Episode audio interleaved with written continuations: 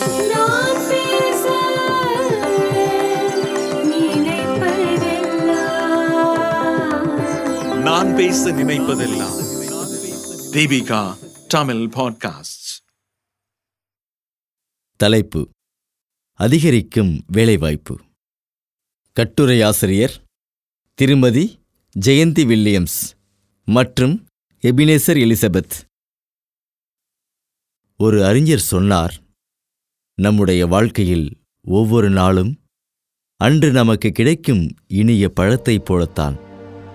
அது கெட்டுப்போவதற்கு முன் அதை பயன்படுத்திவிட வேண்டும். இல்லாவிட்டால் பழம் அழுகிப் போய்விடும். பயன் தராது. இன்றைய தினத்தை நாளைக்கோ நாளை மறுநாளோ நீங்கள் பயன்படுத்திக் கொள்ள முடியாது. நாளை மறுநாள் நீங்கள் செய்யும் வேலை நாளை மறுநாள் நீங்கள் செய்யக்கூடிய வேலைதானே தவிர இன்றைக்கு செய்யக்கூடிய வேலையல்ல. இன்றைய தினமான தேதி மாதம் வருடம் இனி மீண்டும் வராது. இன்று கிடைப்பென இன்றே உடனே மதிப்பிட்டு ஏற்கும் உறுதியும் மனப்பான்மையும் நமக்கு இருக்க வேண்டும். வாழ்க்கையில் வெற்றி பெற்றோர் ஒவ்வொருவரும் ஒவ்வொரு நாளையும் முழுக்க முழுக்க பயன்படுத்திக் கொண்டவர்கள்தான். வாழையின் இலை மட்டை தண்டு பூ காய் கனி சருகு அத்தனையும் மனிதன் பயன்படுத்திக் கொள்வதைப் போல் ஒரு நாளில் காலை பகல் மாலை இரவு ஒவ்வொரு பொழுது அதன் ஒவ்வொரு மணித்துளியையும் பயன்படுத்திக் கொண்டவர்கள்தான் பெருமைக்குரிய மனிதர்களாக வாழ்கிறார்கள். வாழ்வில் வெற்றி பெற்ற மனிதர் தோல்வியடைந்த மனிதர் என்று தனித்தனியாக ஒன்றும் கிடையாது. தோல்வியுற்ற சாதாரண மனிதர்கள் என்போர் யார்? கவனித்துப் பாருங்கள். தங்கள் வாழ்வின் பெரும்பகுதி நாட்களை வீணே கழிப்பவர்கள்தான். ஏன் வீணே கழிக்கிறார்கள்? அவர்களுக்கென்று ஒரு லட்சியம் இல்லை பிறருடன் வீண் பேச்சு பேசி கழிப்பவர்கள் குடித்து கழிப்பவர்கள் ஊர் சுற்றி கழிப்பவர்கள் என்று பல ரகம் உண்டு. என்றாலும் இவர்களின் செயல் என்று ஒன்றும் இருக்காது. வாழ்க்கையில் துயரமானவை சம்பவங்கள் இன்பமானவை சந்தர்ப்பங்கள். இரண்டாயிரத்தி இருபது மற்றும் இருபத்தி ஒன்றாம் ஆண்டுகளில் கோவிட் நைன்டீன் தொற்றுநோய் காலகட்டத்தின் போது லட்சக்கணக்கானோர் வேலை இழந்துள்ளனர். தொற்றுநோய் காரணமாக விதிக்கப்பட்ட கட்டுப்பாடுகள் காரணமாக அரசு வேலைகளில் ஆட்சேர்ப்புகளும் பாதிக்கப்பட்டன. இந்தியாவின் பல மாநிலங்களில் வேலையில்லாதவர்களின் எண்ணிக்கை அதிகரித்திருப்பது இவை அனைத்தின் கூட்டு விளைவாகும். கோவிட் நைன்டீன் தொற்றுநோய் காரணமாக அமல் செய்யப்பட்ட நாடு தழுவிய முதல் பொது முடக்கத்தின் போது சுமார் 12 கோடி மக்கள் வேலை இழந்தனர் என்று இந்திய பொருளாதார கண்காணிப்பு மையம் கூறுகிறது. இரண்டாயிரத்தி இருபத்தி ஒன்றாம் ஆண்டில் கோவிட் நைன்டீனின் இரண்டாவது அலையின் போது ஒரு கோடி இந்தியர்கள் வேலை இழந்துள்ளனர் என்பதை சிஎம்ஐஇ தனது ஆய்வில் கண்டறிந்துள்ளது. சமீபத்தில் சிஎம்ஐஇ சில தரவுகளை வெளியிட்டது. இந்தியாவின் வேலையின்மை விகிதம் ஜூலை மாதத்தில் ஆறு புள்ளி எட்டு பூஜ்ஜியம் சதவிகிதமாக குறைந்துள்ளது என்று ஒரு தரவு சுட்டிக்காட்டுகிறது. இது கடந்த ஆறு மாதங்களில் மிக குறைந்த அளவாகும். ஜூன் மாதத்தில் ஏழு புள்ளி எட்டு பூஜ்ஜியம் சதவிகிதமாக இருந்த வேலையின்மை விகிதம் ஜூலையில் ஆறு புள்ளி எட்டு பூஜ்ஜியம் சதவிகிதமாக குறைந்துள்ளதாக இந்திய பொருளாதார கண்காணிப்பு மையம் தகவல்கள் தெரிவிக்கின்றன. பருவமழையின் போது அதிகரித்த விவசாய நடவடிக்கைகள் ஜூலை மாதத்தில் வேலையில்லா திண்டாட்டம் குறைவதற்கு ஒரு முக்கிய காரணம் என்று கூறப்பட்டது. இந்தியாவில் கிராமப்புற வேலையின்மை ஒருபுறம் குறைந்தாலும் நகர்ப்புற வேலையின்மை அதிகரித்துள்ளது. முக்கியமாக தொழில்துறை மற்றும் சேவைத் துறைகளில் வேலைகள் குறைந்து வருவதால் இந்த நிலைமை ஏற்பட்டுள்ளது என்று புள்ளி விவரங்கள் காட்டுகின்றன. இத்தகைய சூழ்நிலையில் வேலை கிடைப்பது எவ்வளவு கடினம் என்பதை வேலையின்மையால் போராடுபவர்களால் மட்டுமே புரிந்து கொள்ள முடியும். எனவே சந்தர்ப்பம் என்பது எல்லோருக்கும் எப்போதும் வராது. வரும்போது அதை கெட்டியாக பிடித்துக் கொள்ள வேண்டும். நழுவவிடக்கூடாது. நழுவவிட்டால் அதே சந்தர்ப்பத்திற்காக காத்திருக்கும் அடுத்த மனிதன் அதை கொத்திக்கொண்டு போய்விடுவான். காக்கையை பாட்டு பாடச் சொல்லி அதன் வாயில் இருந்த வடையை நழுவி விழச் செய்து தூக்கிக் கொண்டு ஓடிவிட்ட நரியின் கதையை படித்திருக்கிறீர்கள் அல்லவா? அதுபோல் நமக்கு கிடைத்த சந்தர்ப்பம் என்கிற வடையை தான் பறித்து கொண்டு ஓட நம் பின்னே நிறைய மனிதர்கள் இருக்கிறார்கள். இது போட்டி உலகம். தகுதியுள்ளவன் வெற்றியடைவான் என்கிற அமைதி உலகம் மாறி வெற்றியடைபவனே தகுதியுள்ளவன் என்று சமூகத்தின் பார்வை மாறிப்போய்விட்ட அவசர உலகம். பெரும்பாலான வாய்ப்புகள் வாழ்வில் ஒருமுறைதான் வரும். அப்படி வரும்போது அதில் கூடவே சங்கடங்கள் இருக்கத்தான் செய்யும். அதற்கு பயந்து கொண்டு ஏற்க மறுத்துவிட்டால் வாய்ப்பு மறுபடியும் கிடைக்காது. பொதுவாக விளையாட்டில் இதை நாம் எளிதாக பார்க்கிறோம். ஒரு நிலையில் நிச்சயமாக வெற்றி பெற்றிருக்க வேண்டியவர் கொஞ்சம் மெத்தனமாக இருந்து விடுவார். எதிராளி அடிமேல் அடி கொடுத்து வெற்றியை பிடுங்கிக் கொண்டு போய்விடுவார் கிரிக்கெட் ஆட்டத்தில் ஒரு நல்ல பேட்ஸ்மேன் ஒரு முறை அவரது பந்தை கேட்ச் பிடிக்க வாய்ப்பு கொடுப்பார். அதை கோட்டை விட்டுவிட்டால் செஞ்சுரி வரையில் போய்விடுவார். ஆட்டத்தின் முடிவே திசை மாறி போய்விடும்.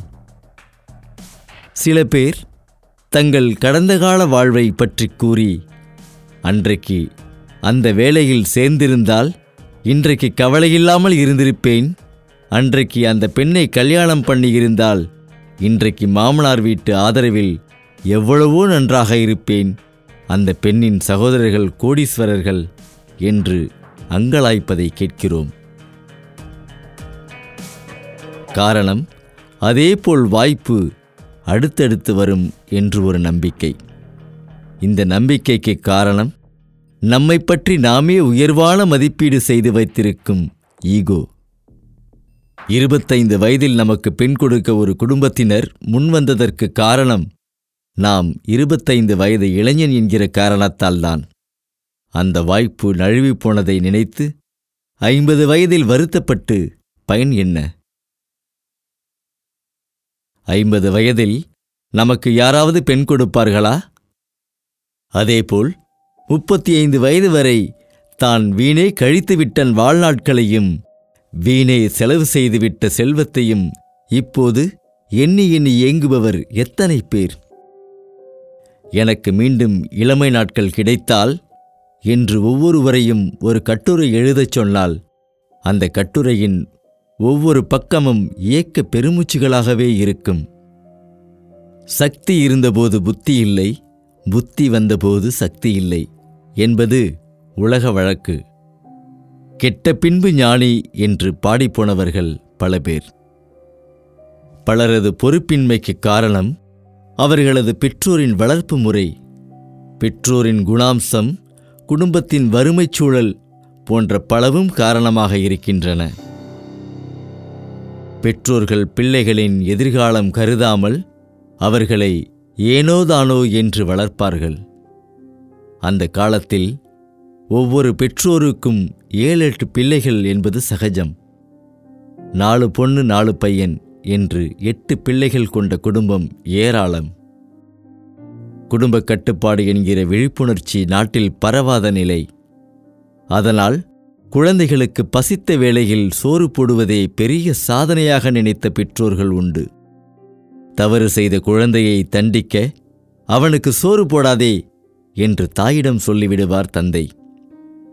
இப்போது ஒன்றிரண்டு குழந்தைகள் மட்டுமே கொண்டுள்ள தாய்மார்கள் கணவனை விட பிள்ளைகள் மேல் பிரியம் கொண்டவர்களாக இருக்கிறார்கள். முன்பெல்லாம் ஏழெட்டு பிள்ளைகள் உள்ள வீட்டில் பிள்ளைகளை விட கணவன் மீது பற்றுக்கொண்ட மனைவிகளே அதிகம். அது ஆணாதிக்க சமுதாயம். கணவன் இறந்தால் உடன்கட்டை ஏறி தன்னையும் மாய்த்து கொண்ட சமூகம். அந்த சமூகத்தின் வழிவந்த பெண்கள் கணவனே கண்கண்ட தெய்வம் என்ற பத்தாம் பசலை கொள்கையை கொண்டு கணவனுக்கு முதலிடத்தையும் குழந்தைகளுக்கு இரண்டாம் இடத்தையுமே கொடுத்து வந்தனர். அதனால் பிள்ளைகள் பெற்றோரின் அன்பில்லாமலும் பெற்றோர் மீது பிடிப்பு இல்லாமலும் வளர்ந்து வாலிப பருவத்தில் தங்கள் போக்கில் வாழ்க்கையை கழிக்கத் தொடங்கிவிட்டனர். இப்படிப்பட்டவர்களின் சந்ததியினரும் தங்களுக்கு சரியான வழிகாட்டுதல் இல்லாமல் அவரவர் போக்கில் வாழ்நாட்களை கடத்தி வருகின்றனர். என் மகன் இந்த படிப்பு படிக்கிறான் மேற்படிப்பு படிக்கிறான் என்று அவன் படிப்பையும் மதிப்பெண்ணையும் பார்த்து தன் மகன் சிறப்பாக வளர்வதாக இளைய பெற்றோர் நினைத்து விடுகின்றனர். ஆனால் அதன் பின் அவன் தன் நண்பர்களுடன் சேர்ந்து மதுப்பழக்கத்திற்கும் தகாத பெண் சிநேகிதத்திற்கும் ஆளாகி அவன் சீரழிந்து வருகிறான் என்பது வெகு நாட்களுக்கு பிறகே பெற்றோருக்கு தெரிய வருகிறது. இன்னும் ஹாஸ்டலில் சேர்ந்து படிக்கும் பல மாணவர்கள் பெற்றோரின் பார்வைக்கு வெகு தூரத்தில் வாழ்வதால் இன்னும் கெட்டுப்போக வாய்ப்பு ஏற்படுகிறது. உயர்தரமான பள்ளிகள் தங்களிடம் படிக்கும் மாணவர்களின் எதிர்காலத்தில் அக்கறை எடுத்துக்கொள்கின்றன அடுத்து என்ன படிக்கலாம் என்று வழிகாட்டுகின்றன. இடைநிலை மற்றும் கடைநிலையில் உள்ள பள்ளிகள் தங்களிடம் படிக்கும் மாணவர்களில் பெரும் பகுதியினர். பாஸ் பண்ணிவிட்டாலே போதும். அதன் பிறகு அவர்களாச்சி அவர்கள் எதிர்காலமாச்சி என்று இருந்துவிடுகின்றனர் எனவே தங்கள் பிள்ளைகளை பள்ளியில் சேர்த்து படிக்க வைத்துவிட்டால் போதும். அவன் பாஸ் பண்ணிவிட்டால் போதும் என்று சராசரி பெற்றோரும் நினைத்து விடுகிறார்கள். பள்ளி படிப்பு முடிந்ததும் அவனை எந்த கல்லூரியில் என்ன படிப்பு படிக்க வைக்க வேண்டும்? எந்த தொழில் கல்வியில் சேர்ந்தால் அவனுக்கு உடனடி வேலைவாய்ப்பும் அதிக வருவாயும் கிடைக்கும் என்பதை பெற்றோர்கள் தெரிந்து கொள்ள வேண்டும். அந்த காலத்தில் எஸ்எஸ்எல்சி அல்லது பட்டப்படிப்பு படித்துவிட்டு ஏதேனும் அரசு ஊழியராகவோ தனியார் துறை ஊழியராகவோ பணிபுரிகிற ஒருவருக்கு தற்கால கல்வி முறை மேற்படிப்பில் என்னென்ன படிப்புகள் இருக்கின்றன இதில் எதில் சேர்ந்து படித்தால் தன் பிள்ளைகளுக்கு நல்ல எதிர்காலம் அமையும் என்றெல்லாம் தெரியாது. பள்ளிப் படிப்பு முடிந்ததும் உள்ளூரில் இருக்கும் கலைக்கல்லூரியில் பிஏ ஹிஸ்டரி படிக்க வைத்து விடுவார். அந்த படிப்பு அவனது எதிர்காலத்திற்கு பயன்படாது. இதெல்லாம் ஒரு காலத்தில் அரசு ஊழியர் வேலைக்கு உரிய படிப்புகளாக இருந்தது உண்மை. இப்போதோ இந்த கல்வி முறைக்கு எந்த மதிப்பும் இல்லை. சிஎம்இஐயின் வேலையில்லா திண்டாட்டம் குறித்த புள்ளி விவரங்களை மத்திய அரசு மறுத்து வருகிறது. ஜூலை இருபத்தி எட்டு அன்று மாநிலங்களவையில் மத்திய அரசு அளித்த பதிலில் புள்ளியியல் மற்றும் திட்ட அமலாக்க அமைச்சகத்தால் நடத்தப்பட்ட பீரியாடிக் லேபர் ஃபோர்ஸ் சர்வே அல்லது அவ்வப்போது நடத்தப்பட்ட தொழிலாளர் எண்ணிக்கை கணக்கெடுப்பின்படி இந்தியாவின் வேலையின்மை விகிதம் குறைந்துள்ளது என்று கூறியது. வேலை வாய்ப்பை உருவாக்குவதுடன் வேலைக்கான திறன்களை மேம்படுத்துவது அரசின் முன்னுரிமை என்றும் நாட்டில் வேலைவாய்ப்பை உருவாக்க மத்திய அரசு பல்வேறு நடவடிக்கைகளை எடுத்து பல திட்டங்களை தொடங்கியுள்ளது என்றும் அரசு தெரிவித்துள்ளது. வேலை விண்ணப்பதாரர்களுக்கு நன்மை பயக்கும் திட்டங்கள் என்று அரசு முன்வைக்கும் சில திட்டங்களை இப்போது பார்ப்போம். தேசிய தொழில் சேவை போர்ட்டல் நேஷனல் கரியர் போர்ட்டல் அல்லது தேசிய தொழில் சேவை இணையதளம் W W dot NCS dot GOV dot in தொழிலாளர் மற்றும் வேலைவாய்ப்பு அமைச்சகத்தால் இயக்கப்படுகிறது. ஜாப் மேட்சிங் தொழில் ஆலோசனை தொழிற்சார் வழிகாட்டுதல் திறன் மேம்பாட்டு படிப்புகள் பற்றிய தகவல் இன்டர்ன்ஷிப் போன்ற வேலைவாய்ப்பு தொடர்பான சேவைகளை இந்த போர்ட்டல் வழங்குகிறது. வேலை தேடுபவர்கள் வேலை வழங்குபவர்கள் பயிற்சி வழங்குபவர்கள் மற்றும் வேலைவாய்ப்பு நிறுவனங்களுக்கு இந்த போர்ட்டலில் கிடைக்கும் அனைத்து சேவைகளும் இலவசம். முகவரி W W W dot NCS dot GOV dot IN இந்த போர்ட்டலில் உள்நுழைந்து அரசு மற்றும் தனியார் துறை வேலைகளுக்கு விண்ணப்பிக்கலாம். கூடவே இந்த போர்ட்டல் மூலம் ஏற்பாடு செய்யப்படும் வேலைவாய்ப்பு கண்காட்சிகளிலும் பங்கேற்கலாம். என்சிஎஸ் போர்ட்டலில் இதுவரை தொண்ணூற்றி நான்கு லட்சத்திற்கும் அதிகமான காலியிடங்கள் சேகரிக்கப்பட்டுள்ளன. மேலும் இந்த திட்டத்தின் கீழ் ஏற்பாடு செய்யப்பட்ட வேலைவாய்ப்பு கண்காட்சிகள் மூலம் இரண்டு லட்சத்திற்கும் அதிகமாக வேலை தேடுபவர்கள் வேலைவாய்ப்பு பெற்றுள்ளனர் என்று அரசு கூறுகிறது. மத்திய அரசின் ஊரக வளர்ச்சி அமைச்சகத்தால் நடத்தப்படும் தீன் தயாள் உபாத்தியாய ஊரக திறன் வளர்ப்பு திட்டத்தின் நோக்கம் கிராமப்புற இளைஞர்களின் திறன் வளர்ப்பு மூலம் வழக்கமான மாத ஊதியம் அல்லது குறைந்தபட்ச ஊதியத்திற்கு மேல் ஊதியம் கிடைக்கும் வேலைகளை அளிப்பதாகும். பதினைந்து வயது முதல் முப்பத்தி ஐந்து வயது வரை உள்ளவர்கள் இந்த திட்டத்தின் கீழ் நடத்தப்படும் பயிற்சி திட்டங்களை பயன்படுத்திக் கொள்ளலாம். பெண்கள் மற்றும் மாற்றுத்திறனாளிகள் போன்ற பிரிவினருக்கு அதிகபட்ச வயது வரம்பு நாற்பத்தி ஐந்தாக நிர்ணயிக்கப்பட்டுள்ளது. அரசால் செயல்படுத்தப்படும் மற்றொரு பெரிய திட்டம் பிரதான் மந்திரி முத்ரா யோஜனா அதாவது பிஎம்எம்ஒய் ஆகும். இது சுய வேலைவாய்ப்பை எளிதாக்குவதை நோக்கமாக கொண்டுள்ளது. இந்த திட்டத்தின் கீழ் குறு மற்றும் சிறு வணிக நிறுவனங்கள் மற்றும் தனிநபர்கள் தங்கள் வணிக நடவடிக்கைகளை நிறுவ அல்லது விரிவுபடுத்துவதற்காக பத்து லட்சம் ரூபாய் வரை பிணையில்லா கடன்கள். அதாவது எந்த உத்தரவாதமும் தேவையில்லாத கடன்கள் வழங்கப்படுகின்றன. இரண்டாயிரத்தி இருபத்தி ரெண்டு ஜூலை எட்டாம் தேதி வரை இந்த திட்டத்தின் கீழ் சுமார் முப்பத்தாறு கோடி கடன்களுக்கு அனுமதி வழங்கப்பட்டுள்ளது என்று அரசு புள்ளி விவரங்கள் தெரிவிக்கின்றன. இந்த திட்டத்தின் கீழ் வழங்கப்படும் கடன்கள் வணிக வங்கிகள் பிராந்திய கிராமப்புற வங்கிகள் சிறு நிதி வங்கிகள் சிறு நிதி நிறுவனங்கள் மற்றும் வங்கி சாரா நிதி நிறுவனங்களால் வழங்கப்படுகின்றன.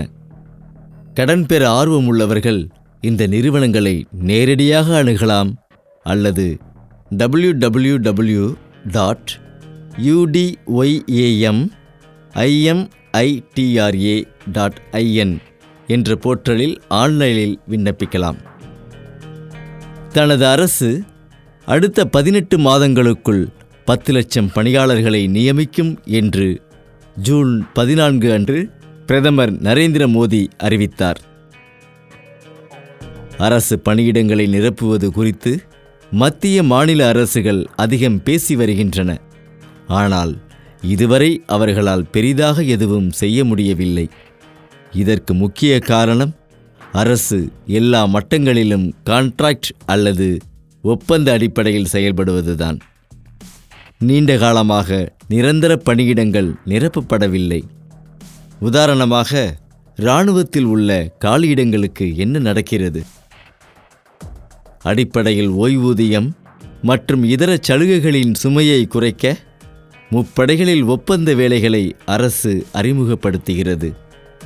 சுகாதாரம் கல்வி போன்ற துறைகளிலும் இதேதான் நடக்கிறது. அரசு துறையில் நிரப்பப்படும் நிரந்தர பணியிடங்களின் எண்ணிக்கை மிகவும் குறைவாக உள்ளது. நீங்கள் மிக சிறிய உற்பத்தியாளர்களின் உற்பத்தியை அதிகரித்தால் அது வேலைவாய்ப்பை அதிகரிப்பதோடு மட்டுமல்லாமல் வருமானத்தையும் அதிகரிக்கிறது. இந்தியாவில் பணிபுரியும் பலர் போதுமான அளவு சம்பாதிப்பதில்லை. சிறு தொழில்களை உதாசீனப்படுத்தாமல் அவை வளர்வதற்கு உதவும் உத்தி உங்களிடம் இருக்க வேண்டும். பண மதிப்பிழப்பு ஜிஎஸ்டி மற்றும் தொற்றுநோய் ஆகியவற்றின் தாக்கம் குறு சிறு மற்றும் நடுத்தர நிறுவனங்களுக்கு எதிர்மறையாகவும் அமைப்பு சார்ந்த துறையில் உள்ள பெரிய நிறுவனங்களுக்கு சாதகமாகவும் உள்ளது. சுமார் இருபது சதவிகித வேலைகள் மட்டுமே அமைப்பு சார்ந்த துறையில் இருந்து வருகின்றன. எண்பது சதவிகித வேலைகள் அமைப்பு சாரா துறையிலிருந்து வருகின்றன என்று நிபுணர்கள் கூறுகின்றனர். இன்றைய சூழ்நிலையில் விஞ்ஞானம் சம்பந்தப்பட்ட பாடத்தை விருப்பப் பாடமாக எடுத்து படித்தவர்களுக்குத்தான் எதிர்காலத்தில் தொழிற்கல்வியில் வாய்ப்பு அளிக்கப்படுகிறது என்றும் வேதியியல் இயற்பியல் பாடங்களில் அறுபது சதவீதத்திற்கும் அதிகமான மதிப்பெண்கள் பெற்ற மாணவர்களே டெக்னாலஜி படிப்புகளுக்குரிய கோர்ஸ்களில் சேர்க்கப்படுகின்றனர் என்றும் தற்போதைய புள்ளி விபரம் தெரிவிக்கின்றது. நன்றி.